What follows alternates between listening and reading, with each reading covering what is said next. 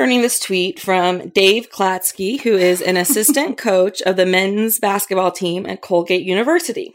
With nada going on in b-ball world, someone needs a channel or site that gets word of high level pickup or high level one versus one games unfiltered and post them for public to watch.